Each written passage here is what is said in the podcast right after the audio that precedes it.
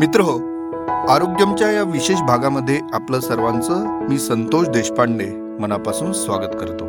आजचा हा पॉडकास्ट आपणा सर्वांसाठी खूप स्पेशल असणार आहे. कारण आज आपल्यासोबत आहेत दस्तूर खुद्द डॉक्टर जगन्नाथ दीक्षित. दीक्षित डाएट म्हणून ओळखल्या जाणाऱ्या त्यांच्या स्थूलत्व आणि मधुमेहमुक्त विश्व या अभियानातून आजवर जगभरातील कोट्यवधी लोकांना लाभ झालेला आहे. आज या अभियानाच्या माध्यमातून देशभरात सुमारे बारा मधुमेह मुक्ती केंद्र सुरू आहेत.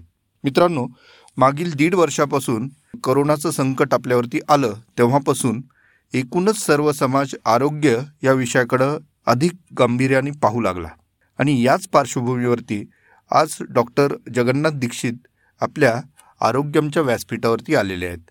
आणि आज आपण त्यांच्याकडून काही नेमक्या गोष्टींची उलगड करून घेणार आहोत. डॉक्टर दीक्षित सर आपलं आरोग्यमध्ये खूप खूप स्वागत. दीक्षित डाएटमुळं आजवर कोट्यवधी लोकांना लाभ झालेला आहे. मात्र करोनाचं संकट आल्यापासून डायबेटीस हा विषय नव्यानं चर्चेत आलेला आहे. कारण अनेकांना कोरोनाच्या निमित्ताने आपण मधुमेही आहोत किंवा आपल्याला डायबेटीस आहे असं त्यांच्या लक्षात आलेलं आहे. तर ही परिस्थिती नेमकी कशी आहे काय आहे? तुम्ही काय सांगाल? आता गेल्या काही म्हणजे गेल्या दीड वर्षामध्ये जेव्हापासून ही कोरोनाची साथ आली आणि लोक कोरोनाच्या साथीमुळे काही लोक ॲडमिट होते दवाखान्यामध्ये. कोणी दहा दिवस कोणी पंधरा दिवस ॲडमिट होते आणि त्यांना औषधं देण्यात आली. त्याच्यामध्ये अँटीव्हायरस औषधं होती. त्याच्यामध्ये स्टिरॉइड्स होते अनेक औषधं देण्यात आली. आणि मग असं बऱ्याच लोकांनी मला फोन करून सांगितलं. आणि ही गोष्ट सगळ्यांना आता म्हणजे वैद्यकीय जगतामध्ये माहीत आहे की जेव्हा स्टिरॉइड दिले जातात किंवा एखाद्या विषाणूचा संसर्ग होतो त्याच्यानंतर रक्तातली साखर अनेक लोकांची वाढते. आणि ज्या लोकांना डायबिटीस होता त्यांचा डायबिटीस अनकंट्रोल झाला. त्यांना ब- रुग्णालयामध्येच औषधांचे डोस वाढवायला लागले. काही लोकांना लँटससारखं काहीतरी तर सकाळ दुपार संध्याकाळ कोणाला आठ युनिट बारा युनिट पंधरा युनिट द्यावे लागले. तर नंतर म्हणजे याच्यामुळे काय झालं की साथीमुळे बऱ्याच लोकांची रक्तातली साखर वाढली असं लक्षात आलं. आणि अनेक तज्ज्ञांचं असं मत आहे डाय म्हणजे मधुमेह तज्ज्ञ आहे त्यांचं असं म्हणणं आहे की लाखोंच्या संख्येने टाईप टू डायबिटीसचे जे लोक आहेत त्यांचं प्रमाण वाढणार आहे. आणि हे आपल्याला असं घडताना दिसतंय. आता हे घडण्यामागे कारणं अनेक आहेत. की पहिली गोष्ट म्हणजे असं काही नाही आहे की बाबा कोरोनाचा विषाणूमुळे काही मधुमेह होतो किंवा आपल्या शरीरामधले पँक्रियास नावाच्या ग्रंथी आहेत. त्याच्यामधून ज्यातून इन्शुलिन निर्माण होतं त्या बिटा सेल्सवर काही या परिणाम करतात. किंवा त्याच्यावर अटॅक करून त्यांना मारून मग इन्शुलिन निर्माण होत नाही म्हणून डायबिटीस होतं अशातला भाग नाही आहे असा काही संबंध कोणी जोडलेला नाही आहे परंतु त्याच्यामागे तीन कारणं आपल्याला लक्षात घेतील येतील की बाबा का असं होतं.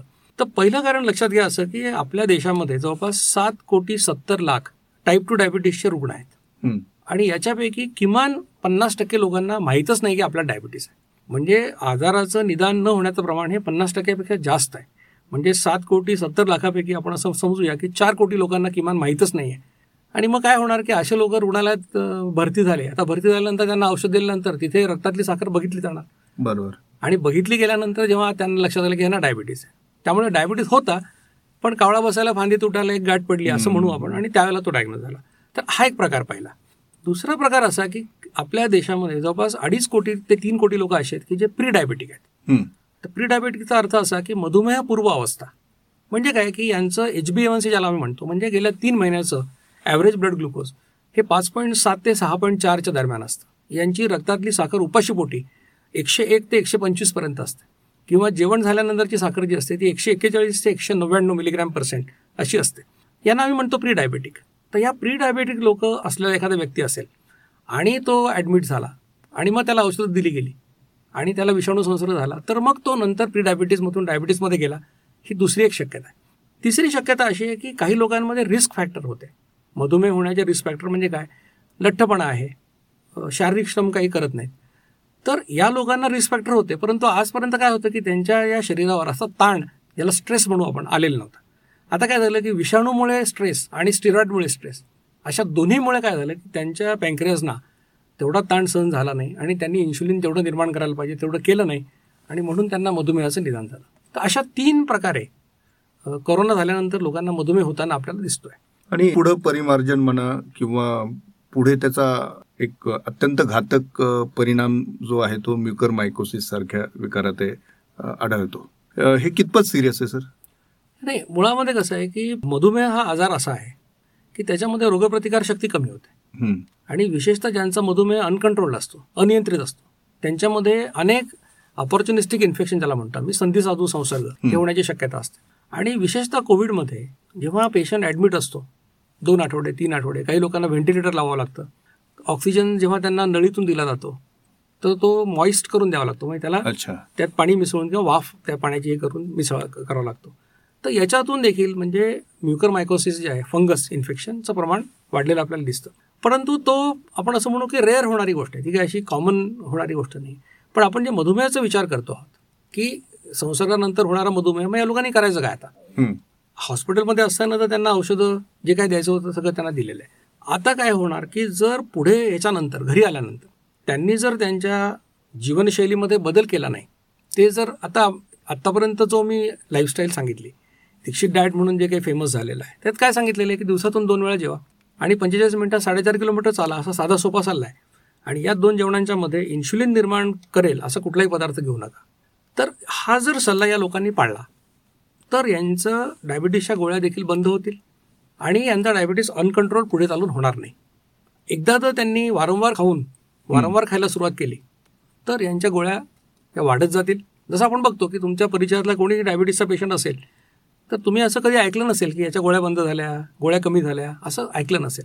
कारण हे लोक वारंवार खात राहतात त्यांचे शुगर वाढत राहतात आणि गोळ्या वाढत राहतात. पण जर जीवनशैलीमध्ये बदल केला तर हा डायबिटीज नक्की रिव्हर्ट करता येतो. आणि अनेक तज्ज्ञांनी सांगितले की बा कोणते कोणते डायबिटीज रिवर्ट होऊ शकतात चांगल्या प्रकारे. तर औषधांच्या दुष्परिणामामुळे होणारे डायबिटीस डायबिटीज जो असतो टाईप टू रिव्हर्ट होऊ शकतो. गरोदरपणानंतर जो महिलांना जस्टेशनल डायबिटीज म्हणतो आम्ही तो रिव्हर्ट होऊ शकतो. तर किंवा म्हणजे अशा प्रकारचे जे डायबिटीज असतात किंवा स्ट्रेसमुळे येणारा डायबिटीज हा रिव्हर्ट होऊ शकतो. म्हणजे कोरोनानंतर होणारा डायबिटीस जो विषाणू संसर्ग आणि औषधांच्या परिणामामुळे लोकांना शुगर लेवल वाढलेले आहेत तो नक्की रिव्हर्ट होऊ शकतो. त्यासाठी गरज कशाची आहे? तर जीवनशैली बदलायची आहे. आणि माझ्या अभियानामध्ये मी पाहतो की असे शेकडो लोक आहेत की ज्यांच्या शुगर लेवल वाढल्या होत्या त्यांना गोळ्या चालू होत्या. पण त्यांनी जेव्हा ही जीवनशैली पुढे सुरू केली परत त्यांच्या गोळ्या बंद झाल्या. आणि ती जर जीवनशैली त्यांनी आयुष्यभर पाळली चांगल्या प्रकारे तर त्यांना गोळ्यांची गरज पडणार नाही. तुम्ही जी आधी जीवनशैली जी तुम्ही अपेक्षित केली होती लोकांना सजेस्ट केली होती तो डाएट प्लॅन लोकांनी फॉलो करावा असं सांगितलं होतं. बहुतेकांनी तो फॉलो करायला सुरुवात केलेली होती. त्याचे खूप चांगले त्यांना रिझल्ट्सही मिळाले आणि लवकरच तुमचं पुस्तक आहे आता त्याच्यावरती येतं आहे. मला वाटतं त्याचं मुद्रित आवृत्ती जी आहे ती. आलेली आहे.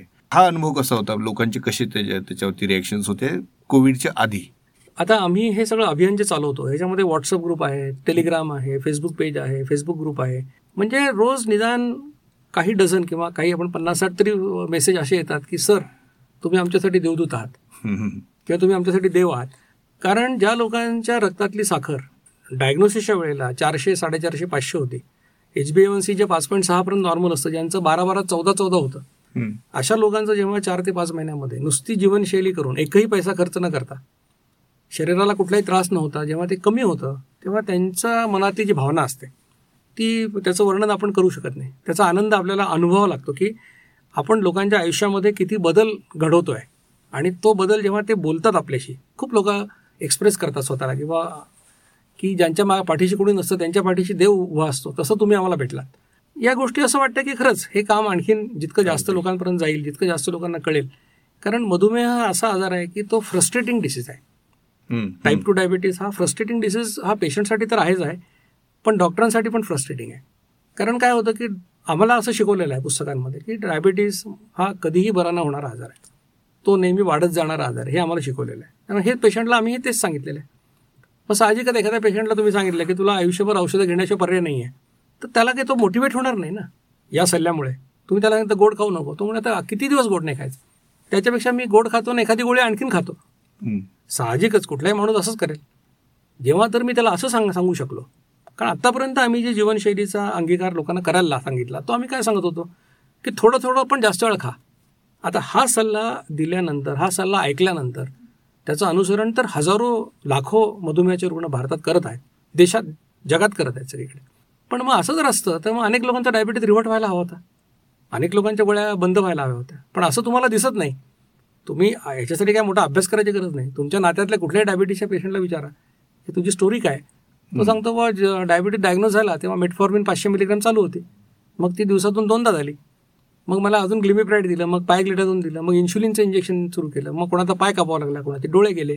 अशी स्टोरी सगळ्यांची आहे. तुम्हाला अशा स्टोरी सापडतात का? की लोक म्हणतात माझं गोळ्या बंद झाल्या. अशी स्टोरी तुम्हाला सापडत नाही. ह्याचं कारण जो जीवनशैली बदल आम्ही आजपर्यंत सुचवत होतो तो चुकीचा आहे. वारंवार खाण्यामुळे इन्शुलिन वारंवार निर्माण होतं इन्शुलिन रेझिस्टन्स वाढतो आणि टाईप टू डायबिटीस हा कधीच तुमचा रिव्हर्ट होत नाही. म्हणून आपण जे अभियान चालू केलं की दोन वेळा जेवा. गोड खाऊ नका आपण सांगतो डायबिटीसच्या लोकांना फळं खाऊ नका. गोड फळं विशेषतः आंबा आंब्यासारखे. आणि हे जर तुम्ही केलं आणि त्याच्याबरोबर व्यायाम केला तर डेफिनेटली आपण सांगू शकतो की या लोकांचा मधुमेह नियंत्रणात येतो गोळ्या कमी होतात. हा म्हणजे मी असं म्हणेन की टाईप टू डायबिटीसच्या ट्रीटमेंटमध्ये घडणारी ही जगात घडणारी क्रांती आहे असं लक्षात घ्या. आणि. या क्रांतीची सुरुवात भारतात आणि त्यातही महाराष्ट्रामध्ये झाली याचा आपल्याला अभिमान वाटायला अगदी आणि खरोखर आम्हाला अभिमान आहेच आहे. सर आता कोविड नंतर म्हणजे पोस्ट कोविड अनेक असे उदाहरणं तुमच्यासमोर येतात अनेक जणांच्या केसेस तुमच्यासमोर येतात की त्यांना आता त्यांचा मधुमेह कसा आटोक्यात आणावा ह्याची एक मोठी काळजी लागून राहिलेली आहे. तर त्यांच्यासाठी तुम्ही एक स्पेसिफिक काय डाएट प्लॅन त्यांना सजेस्ट कराल? पहिलाच आहे तसाच किंवा त्याच्यात काही बदल झालेला आहे? आता मुळामध्ये कसं आहे की डाएट प्लॅन काही फार वेगळा नाही आहे म्हणजे मुळात जे बेसिक प्रिन्सिपल काय आहे की दोन वेळा जेवा. हे. बेसिक प्रिन्सिपल आहे. पण आता जेवायचं कसं मग दोन वेळा? आता काही लोकांना असं वाटतं की आपण आता आजारातून बाहेर आलोय तर मग खूप खायला पाहिजे आपण. तर खूप खाणं ह्याच्याने काही तुमची तब्येत सुधारणार नाही हेल्दी खाणं याने तुमची तब्येत सुधारणार आणि हेल्दी म्हणजे काय? तर हेल्दी याचा अर्थ असा आहे की तुमच्या जेवणामध्ये तुम्ही पालेभाज्या खायला हव्या तुमच्या जेवणामध्ये तुम्ही काजू बदाम अक्रोड असं तुम्हाला जर शक्य असेल तर असं सुकामेवा खाणं आवश्यक आहे. त्याच्यामध्ये तुम्ही मोड आलेलं कडधान्य किंवा अंडी म्हणजे काहीतरी प्रोटीन चांगल्या प्रकारचे ते खायला हवेत. म्हणजे तुम्ही चार पोळ्या सहा पोळ्या दहा पोळ्या खाल्ल्या याचा अर्थ काही तुमची तब्येत चांगली होणार अशातला भाग नाही आहे बरोबर. उलट कार्बोहायड्रेट आपल्याला जेवणातलं कमी करायचं आहे आणि प्रोटीन वाढवायचं. आणि हे करताना आपल्याला कुठेही बाजारातून प्रोटीनच्या पावडर आणायच्या आहेत अशातला भाग नाही आहे कारण बाजारातून कोणाला आरोग्य मिळत नाही विकत. हे नेहमी लक्षात ठेवा. आपल्या घरामध्ये जे पदार्थ बनतात ते खाऊनच तुमचं आरोग्य चांगलं राहू शकतं. पण वारंवार खाण्यामुळे तुमचा इन्शुलिन रेजिस्टन्स वाढतो. आणि तुमच्या शुगर लेवल कधीच कंट्रोलमध्ये येणार नाही. पण तुम्ही कसं जेवावं तुम्हाला मी सांगतो की जेवणाच्या सुरुवातीला आता मी सगळे मी हा जो सल्ला देतोय डायबिटीसच्या लोकांसाठी देतोय. कारण हे कोविड नंतर बऱ्याच लोकांना झालं बरोबर. तर मी असं सांगेन की जेवणाच्या सुरुवातीला तुम्ही एक एक दोन दोन ड्रायफ्रूट खा. तुम्हाला शक्य नसेल ड्रायफ्रूट खाणं तर तुम्ही पंधरा वीस शेंगदाणे भाजून खा किंवा भिजवून कसेही खा. म्हणजे जेवणाच्या सुरुवातीला तुम्ही हे खायचं आता या तुम्ही ड्रायफ्रूट जेव्हा खाल त्याच्यामध्ये तुम्हाला सुके अंजीर मनुका खजूर खारीक असे जे गोड चवीचे ड्रायफ्रूट ते खायचे नाही आहेत म्हणजे तीन चार काजू तीन चार बदाम ते असं तुम्ही खाल्लं तर सात आठ सगळे मिळून खावं ते. त्याच्यानंतर एक मोठी वाटी भरून तुम्ही सॅलड खा. तर मोठ्या वाटीचा अर्थ आपल्या दोन मुठी भरून तरी ते तुम्ही खायला हवं. त्याच्यामध्ये तुम्ही काकडी टोमॅटो कोबी जे आवडेल ते खा. फक्त गाजर आणि बीट हे दोन पदार्थ खाऊ नका. त्याच्यानंतर तुम्ही तेवढीच वाटी भरून मोड आलेलं कडधान्य खा. त्याच्यामध्ये मूग मटकी हरभरे तुम्हाला जे जे काही आव- आवडेल ते खा. पचनशक्तीनुसार तुम्ही कच्चं खाऊ शकता किंवा त्याला बॉईल करून खाऊ शकता. आणि हे तीन पदार्थ या सिक्वेन्सनी खाऊन झाल्यानंतर मग तुम्ही घरात बनलेलं पोळी भाजी वरण भात ते सगळं खाऊ शकता. फक्त तुम्हाला कुठलाही गोड पदार्थ आणि गोड याचा अर्थ गूळ साखर मध शुगर सबस्टिट्यूट या सगळ्यालाच आम्ही गोड म्हणतो. तर हे काही चालणार नाही. आणि किमान तीन महिने तुम्ही पहिले कुठलंही फळ खाऊ नका. एकदा तुमचं एच बी एन सी नियंत्रणामध्ये आलं की मग मात्र तुम्ही अशी फळं सपक फळं किंवा आंबट फळं ज्याच्यामध्ये आम्ही सफरचंद तुम्हाला परवानगी देतो संत्र खायला परवानगी देतो नाशपाती किंवा पेर असतं ते खायला परवानगी देतो. पण आंबा चिक्कू द्राक्ष फणस याच्यामध्ये जास्त साखर असते. सीताफळ असे पदार्थ तुम्ही खाऊ नका. अशी फळं. पण तीन महिने कुठलंच फळ खाऊ नका त्याच्यानंतर. आता हे सगळं जेवण झाल्यानंतर जर तुम्हाला वाटलं की आपल्याला दूध प्यायचं आहे. तर तुम्ही दूधही पिऊ शकता. काही लोकांना मग चहा प्यायची हाऊस असते. त्या लोकांना मी सांगतो दुधाचा चहा पण तुम्ही पिऊ शकता. त्या पंचावन्न मिनिटाचा वेळ आहे तुम्हाला जेवायला. तर अशा पद्धतीने तुम्ही दोन्ही वेळा जेवण करा. रात्री भूक कमी लागते बऱ्याच वेळा. तर कमी लागली समजा. तर तुम्ही रात्रीच्या जेवणामध्ये ड्रायफ्रूट नाही खाल्ले तरी चालतील. मोडालेलं कडधान्य कमी खाल्लं तरी चालेल. पण जेवणाची सुरुवात कधीही पोळी भाकरी भातानी करायची नाही. ह्या सिक्वेन्सनी तुम्ही जेवायचं. आणि दोन जेवणांच्या मध्ये जर भूक लागली तुम्हाला. तर पाणी घरी बनवलेलं पातळ ताक म्हणजे दोन चमचे दह्यामध्ये ग्लासभर ताक बनवायचं. किंवा तुम्हाला आवडत असेल तर कुठलंही फ्लेवर नसलेला ग्रीन टी किंवा ब्लॅक टी कारण आजकाल बाजारामध्ये जे काही असे चहा मिळतात त्याच्यामध्ये दालचिनी कशामध्ये अद्रक कशामध्ये हे लेमन फ्लेवर हनी फ्लेवर असतं. तर असा कुठला फ्लेवर मला चालणार नाही. प्लेन असेल तर तुम्ही घेऊ शकता. आणि हे तीन पदार्थ ह्याच्यामध्ये कशातच साखर गुळ मध शुगर फ्री टाकायचं नाही आहे तर हे पदार्थ तुम्ही दिवसभरात कितीही वेळा कितीही क्वांटिटीमध्ये घेऊ शकता. तर अशा पद्धतीने तुम्ही हा जर लाईफस्टाईल फॉलो केली व्यवस्थित तर आणि याच्याबरोबर मी सांगितलं की चालायचं आहे. साडेचार किलोमीटर चालायचं आहे ॲट अ स्ट्रेच तुम्हाला चालण्याचं नसेल आवडत तर तुम्ही सायकलिंग पण करू शकता. पण ती बारा ते पंधरा किलोमीटर तुम्हाला सायकल चालवायला लागेल. दररोज. दररोज. म्हणजे पंचेचाळीस मिनिटात तेवढं आता ज्यांचा गुडघे दुखतात त्यांना साडेचार किलोमीटर पंचेचाळीस मिनिटात नाही होणार. ठीक आहे तुम्ही एक तास लागला तरी चालेल. म्हणजे सुरुवातीला वेळेचा विचार करू नका. अंतराचा विचार करा. हळूहळू वजन कमी होईल स्पीड वाढेल तर मग पंचेचाळीस मिनिटात साडेचार करा. नंतर तुम्हाला असं वाटेल आता मी पळू शकतो पळा मग तुम्ही. मग पंचेचाळीस मिनिटात सहा किलोमीटर पळा. पुढे चालून दहा किलोमीटरची मॅरेथॉन करा मग एकवीसची करा. असं अनेक लोकांनी केलेलं आहे. म्हणजे पॉझिटिव्हिटीचा जो भाग आहे की मी करू शकतो. हे तुम्हाला अनुभव त्याचा नक्की येईल. आणि हे डाएट चालू असतानाच जे H B A one C आपण करतो ते किती अंतराने करायचं? हा आता कसं आहे की आम्ही म्हणतो की सुरुवातीलाच म्हणजे जेव्हा तुम्ही या अभियानाला जॉईन होता त्याच वेळेला एच बी वन सी आणि फास्टिंग इन्शुलिन. या दोन तपासण्या आपण करून येत असतो. कारण त्याच्यानं आपलं कळतं की यांचा डायबिटीस किती अनकंट्रोल्ड आहे किंवा काय. बरोबर. म्हणजे एच बी वन सी मी म्हटलं की सहा पॉईंट पाचच्या पुढे गेलं की त्याला डायबिटीस म्हणतात. पण आता काही लोकांचं दहा असेल बारा असेल तर आपल्याला हे बघावं लागतं की त्याचं किडनीवर काही परिणाम झालाय का. डोळ्यावर परिणाम झालाय का? मग अशा लोकांना आम्ही अजून काही तपासण्या करायला सांगतो. की त्याच्यामध्ये आपलं कळतं की रेटॅनोपॅथी आहे का? किंवा यांचं यांचं आणखी लिव्हर फंक्शन काही बिघडलेलं आहे का? अशा काही दोन चार तपासण्या आपण करून घेतो. तसं काही नसेल तर मग हे अगदी हा डाएट प्लॅन करू शकतात. आणि मग दर महिन्याला आपण सांगतो की एच बी सी करा. इन्शुलिन जे लोक घेत असतात इंजेक्शन त्यांना आम्ही फास्टिंग इन्शुलिनच्या ऐवजी फास्टिंग सिरम सी पेप्टाईड नावाची एक टेस्ट असते. ती करायला सांगत असतो. त्यातून काय कळतं आपल्याला की त्यांच्या पँक्रियाजमध्ये इन्शुलिन तयार होतंय की नाही? आणि त्याच्यामुळे कारण इन्शुलिन तयार होत असेल त्यांच्या पँक्रियाजमध्ये तरच ही लाईफस्टाईलचा त्यांना फायदा होतो. बरोबर. पण या काही तपासण्या आपण करतो. आणि मग एकदा त्या नॉर्मल असलं तर मग फास्टिंग सिरम सी पेप्टाईड वारंवार करायची गरज नसते. पण एच बी सी दर महिन्याला आपण दर महिन्याला. आणि दुसरी एक महत्त्वाची गोष्ट की तुम्ही हे जेव्हा कराल डायबिटीज झालेल्या गोळ्या चालू आहेत तर हे करण्यापूर्वी ह्या एच बी सी आणि फास्टिंग इन्शुलिन किंवा सी पेप्टाईड या टेस्ट करून आमच्या कोऑर्डिनेटर्सना तुम्ही हे नक्की पाठवा रिपोर्ट त्याचबरोबर तुमचे जे डायबेटॉलॉजिस्ट आहेत त्यांच्याशी पण बोला. कारण कसं आहे की तुम्ही एखाद्या गावात असणार तुम्हाला हायपोग्लायसिमिया झाला काही झालं तर तुमचे डॉक्टर पण त्या लूपमध्ये असायला हवेत. आणि अनेक डॉक्टर तुम्हाला तीन वेळा औषधं असतील तर मग ते दोन वेळा ॲडजस्ट करून देतील. कारण दोन वेळा जेवायचं आणि तीन वेळा गोळ्या घ्यायच्या असं जमणार नाही. तर डॉक्टर तुम्हाला मदत करतील. त्यांनी मदत नाही केली तर आमचे डायबिटीज रिव्हर्सल सेंटर्सचे डॉक्टर्स आमचे तेरा सेंटर्स आहेत भारतात. तिथे जे डॉक्टर्स आमचे फिजिशियन्स काम करतात. ते तुम्हाला मदत करतील. माझे कोऑर्डिनेटर्स मदत करतील. जेणेकरून तुमचं औषध दिवसातून दोन वेळा होईल आणि तुम्हाला मग हे डाएट प्लॅन व्यवस्थित फॉलो करता येईल. म्हणजे मनाने एकदम की उद्यापासून गोळ्याच बंद केल्या कोणालाच काही सांगितलं नाही आणि काहीतरी सुरू केलं असं केलं तर तुम्हाला त्याचं नुकसान होऊ शकतं. कारण डायबिटीस हा गंभीर रोग आहे. तो काही हसण्यावरी घेण्याची गोष्ट नाही आहे आणि त्याच्यामध्ये जर तुम्हाला गोळ्याही चालू असतील आणि तुम्ही लाईफस्टाईल पण केली तर तुमच्या रक्तातली साखर कमी होऊन तुम्हाला चक्कर येऊ शकते. त्याला हायपोग्लायसिमिया म्हणतो आम्ही. तो जर जास्त वेळ राहिला तर तुमचा मेंदू देखील निकामी होऊ शकतो. त्यामुळे हे करताना आपल्याला जबाबदारीने करायचं आहे. म्हणजे हे करताना आमचे कोऑर्डिनेटर्स तुमचे डॉक्टर आणि तुम्ही असं तिघांनी मिळून आपला एकत्रित प्रयत्न करायचा आहे आणि तुमचा डायबिटीज रिव्हर्ट करायचा आहे. मला खात्री आहे की आपण असं सगळं केलं तर जसं शेकडो लोकांना फायदा झाला आहे तसं जे हे श्रोते ऐकत आहेत त्यांना देखील नक्की फायदा होईल याची मला खात्री वाटते. नक्कीच सर. खूप खूप छान सांगितलं तुम्ही. आता शेवटचा प्रश्न अनेकांना ह्या तुमच्या अभियानाला जोडून घ्यायचं आहे. अनेक लोक आता असे आहेत की ज्यांना ह्याच्यामध्ये आता सहभाग नोंदवायचा आहे रोजच्या रोज त्यांना काही सल्ला तुमच्याकडनं मिळवायचा आहे. त्यासाठी त्यांनी काय करावं? तर मग मी तुम्हाला असं सांगेन की पहिल्यांदी तुम्ही आम्हाला ईमेल पाठवू शकता. हं, हा आमचा पत्ता आहे E W L dot A D O R E T R U S T at Gmail dot com एकदा परत सांगतो. E W L dot adore trust A D O R E T R U S T at Gmail dot com यावर तुम्ही mail पाठवू शकता. आणि मग आम्ही तुम्हाला त्याच्यामध्ये सामील करू. मी तुम्हाला एक आणखीन व्हॉट्सअप नंबर पण देतो.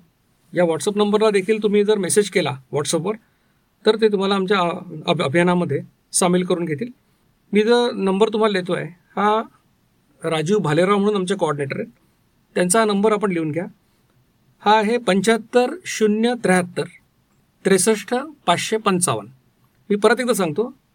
सात पाच शून्य सात तीन सहा तीन पाच पाच पाच. तर तुम्ही यांना मेसेज करू शकता. ते तुम्हाला मार्गदर्शन करतील. धन्यवाद सर. तुम्ही वेळात वेळ काढून इथे आलात. आणि आमच्याशी आमच्या सर्व श्रोत्यांशी मनापासून मनमोकळा संवाद साधलात. या संवादाचा लाभ खूप लोकांना नक्की होणार आहे आणि प्रत्येकांच्या प्रतिक्रिया मिळवायचा आम्ही प्रयत्न करून त्या तुमच्यापर्यंत पोहोचता येईल याची पण आम्ही दक्षता घेऊ. त्यावेळी पुन्हा एकदा तुम्ही मार्गदर्शन कराल अशी आम्हाला अपेक्षा आहे. धन्यवाद. अगदी नक्की. संतोष आणि सायली आणि स्टोरी टेलचे सर्व सदस्य यांचा मी मनापासून आभारी आहे. धन्यवाद. धन्यवाद.